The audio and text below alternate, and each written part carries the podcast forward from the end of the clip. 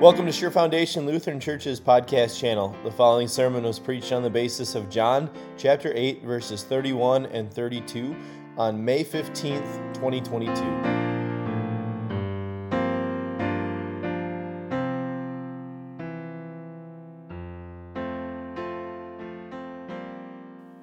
Grace and mercy and peace are all yours through our Lord and Savior, Jesus Christ. Amen. Since it's just two verses, I'd really like to read uh, our sermon text just one more time today from John chapter 8. To the Jews who had believed him, Jesus said, If you hold to my teaching, you are really my disciples. Then you will know the truth, and the truth will set you free. This is the word of God. Just two verses. Just two verses, but there is so much packed into these two verses.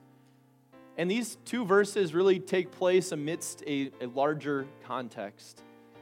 If you were to open up your, your Bibles and, and, would page just maybe a page ahead to the beginning of John chapter 8, uh, here's what you'd find. You'd find uh, the Pharisees, uh, these, these Jewish leaders, who brought to Jesus this woman who had been caught in adultery. And they brought this woman to Jesus who was caught in adultery with the express purpose of presenting a trap for Jesus. And so, in front of Jesus, they accused her, and then they, they kind of prodded Jesus. And, and they said this In the law, Moses commanded us to stone such women. Now, what do you say? Now, this, this wasn't the first time the Pharisees had done something like this to Jesus, where, where they had come and posed a question to him with with potentially t- two different answers, and both answers would have been problematic. And, and so they're setting a trap in this way. If Jesus answers e- either way, uh, they can accuse him on the basis of something. Yet, yet, as you read through the Gospels, you'll find again and again when Jesus is presented with two options in what seems like a trap, he creates a third. he, he, he, leads them in a different direction because he, he's caring for their spiritual lives and he cares for the, the truth of Scripture. And, and often, what, what comes from humans isn't so black and white when it comes from, from God. And so he encourages the crowd there, the Pharisees there, to look into their own hearts. And, and if they can look into their own hearts and be reflective in that manner and, and say that they are blameless, say that they have not sinned, then Jesus gives them permission permission to pick up that stone and throw it at that, that woman. They have the right to carry out that justice if they themselves are blameless. And so the people did that. They looked into their hearts, and what they found wasn't blameless. What they found in their heart was sin. And one by one, they all walked away until it was just Jesus and this woman left. And Jesus gave her grace, and Jesus forgave her. Then it seems like a little time passes. Jesus again finds himself in front of a crowd of people and he's teaching them, and he's trying to express to them just who he is. And he's doing that by, by bringing out the connection that he has with his father. And so he tells them that, that he was sent here by his father. That, that birth that happened uh, in that stable around those animals where he was laid in the manger, that was the father sending him here. He, he, he brings out the fact that he came here to do the father's will that he came to complete his work, to be lifted up on that cross. And in the verse just before our section today, verse 30, it says that some of those in the crowd believed in him. It's not a surprise where the word of God is spoken, people believe. Yet, verse 31 says, To the Jews who believed him.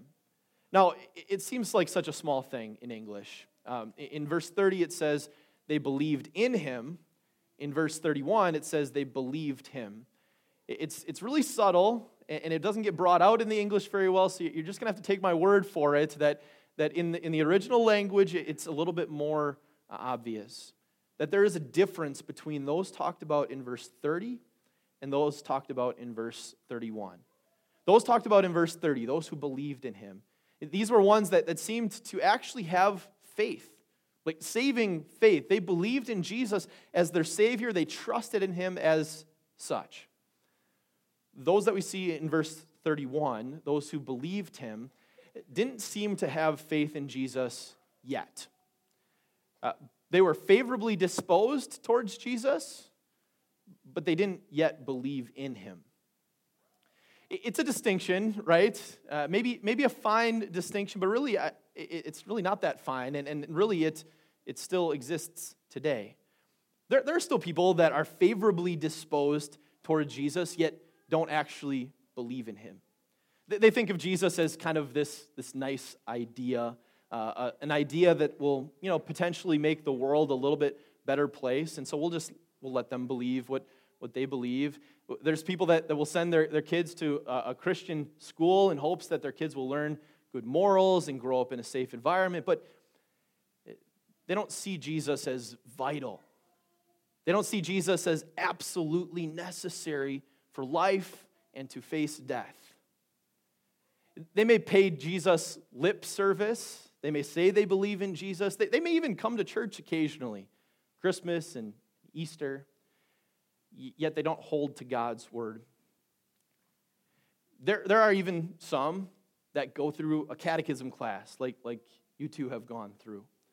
And they, they do well on the memory work, and they do well on the quizzes and the tests. But to them, catechism is just another class. The Bible is just another textbook. The knowledge is, is nice, but not life giving. The Bible's a good one time read, but not something that you go back to again and again for comfort and for strength, not something that you carry with you uh, throughout your, your life. And Jesus is really concerned about that. He's concerned about, he was concerned about that back then. He's still concerned about that in the hearts of his people today because Jesus knows something that, that we're maybe oblivious to sometimes. Jesus knows that if he is not holding the number one place in your heart, if he's not controlling your heart, then something or someone else will. And the world offers a whole lot of attractive possibilities. The world offers a whole lot of things that want to compete for that number one spot. In, in, if you go back to Jesus' day, what it was was this hyper sense of moralism, at least in the, in the Pharisees. Uh, they, they were obsessed with the law, they loved the law. And this, this number one place in their heart was filled by where they thought they stood in the hierarchy of law keepers. They were pretty uh, delighted and satisfied by, by how they kept the law, or how they thought they kept the law, anyways. They were pretty delighted and satisfied in propping themselves up on the, the sins of others while ignoring their own sin and the, their own deep need in their heart. The, the truth that's conveyed in here and, and, and the rest of Scripture is that if there is a void in the top spot in your heart, someone or something else will fill it. Now, not, not much has changed in, in human nature. Uh, we, we still fall into some of the things that the Pharisees fell into. Moralism is something that we, we maybe try to substitute for Jesus in the top spot of our heart. So we, we might be guilty of the, the same sin the Jews were guilty of, putting that in place of, of Jesus. But, but perhaps it's something else. Maybe it's the, the, persuasive, um, the persuasive argument of a, of a smart sounding college professor that seems to have answers to things that you have questions to. Uh, maybe it's the acceptance of your, your peers, uh, the acceptance of, uh, of, somebody that you look up to, a role model in your life. Maybe it's the, the, the endless pursuit of your dreams or your career aspirations. Really, anything could, could be substituted in that, in that void that is in the top of your, your heart there. Uh, it wasn't doesn't seem to me like that long ago, but uh, I was confirmed in 2007, and I had 11 confirmands in my confirmation class. Of those 11, um, about two, about three or four um, still attend church and still seem to somewhat be regularly be connected to, to God's word. And that's not a shocking stat. We don't clutch our pearls as we, as we hear that stat because any confirmation class has those same stories. Because the world offers attractive possibilities, the world offers a whole lot of things that sound like truth and that are presented as truth, but really in the end are not. whether that, that person that maybe walked away from church and walked away from God's word, whether they come to the realization of it or not, uh, that thing that has been substituted for Jesus in the top spot of their heart will not satisfy. It will make promises, it certainly will, but those promises will not fulfill. And that's why Jesus says what he does. He says, If you are truly my disciple, you hold to my teaching. So the opposite is true. If you're not my disciple, you don't hold to my teaching. You don't hold to my, to my word.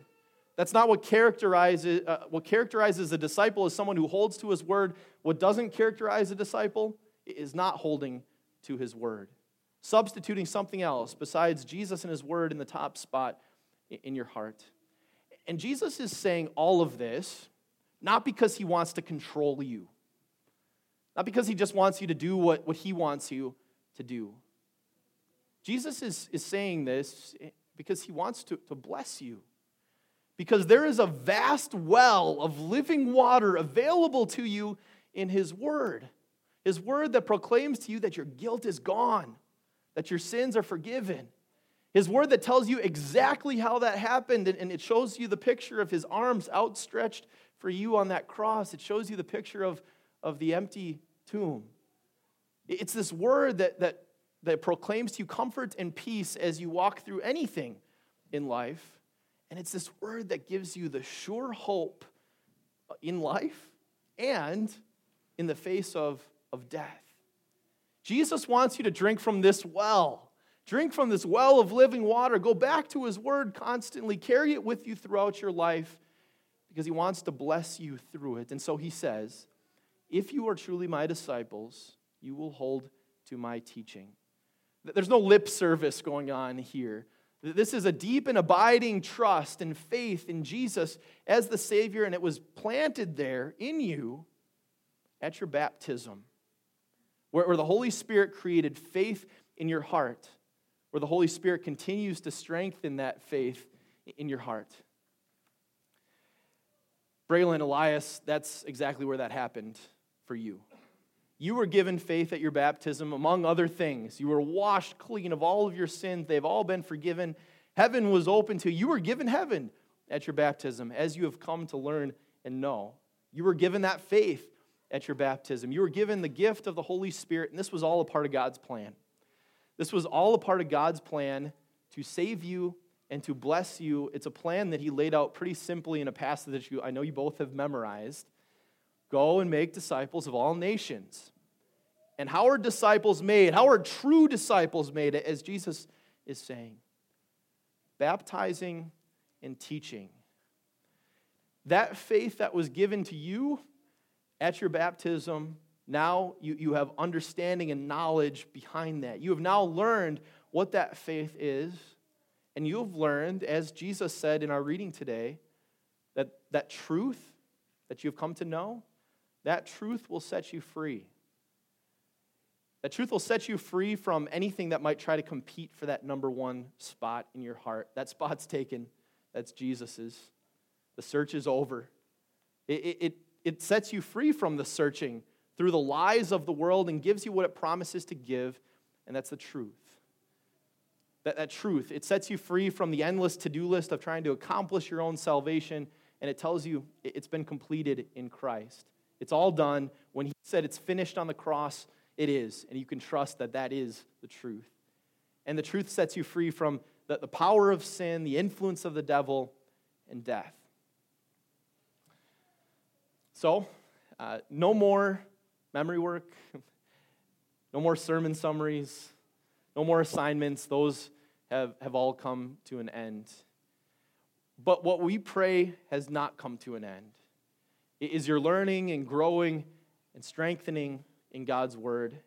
And I think it's not out, uh, outstepping my bounds to speak for our congregation and say it's our, our prayer that you continue to have a deep and abiding faith in Jesus as your Savior and in the Holy Scriptures, and you can continue to hold that in such high esteem and, and holy reverence throughout your, your life. I think it's a prayer of this congregation that you continue to grow and be strengthened in your connection to the Word and your connection to the, the sacrament, that you would uh, be in the Word often, and that you would partake of the sacrament often. And, it's, it's all of our hopes and prayers um, that the word would be your contentment in life and the heritage that you pass on to others because you know the truth and the truth has set you free. Amen.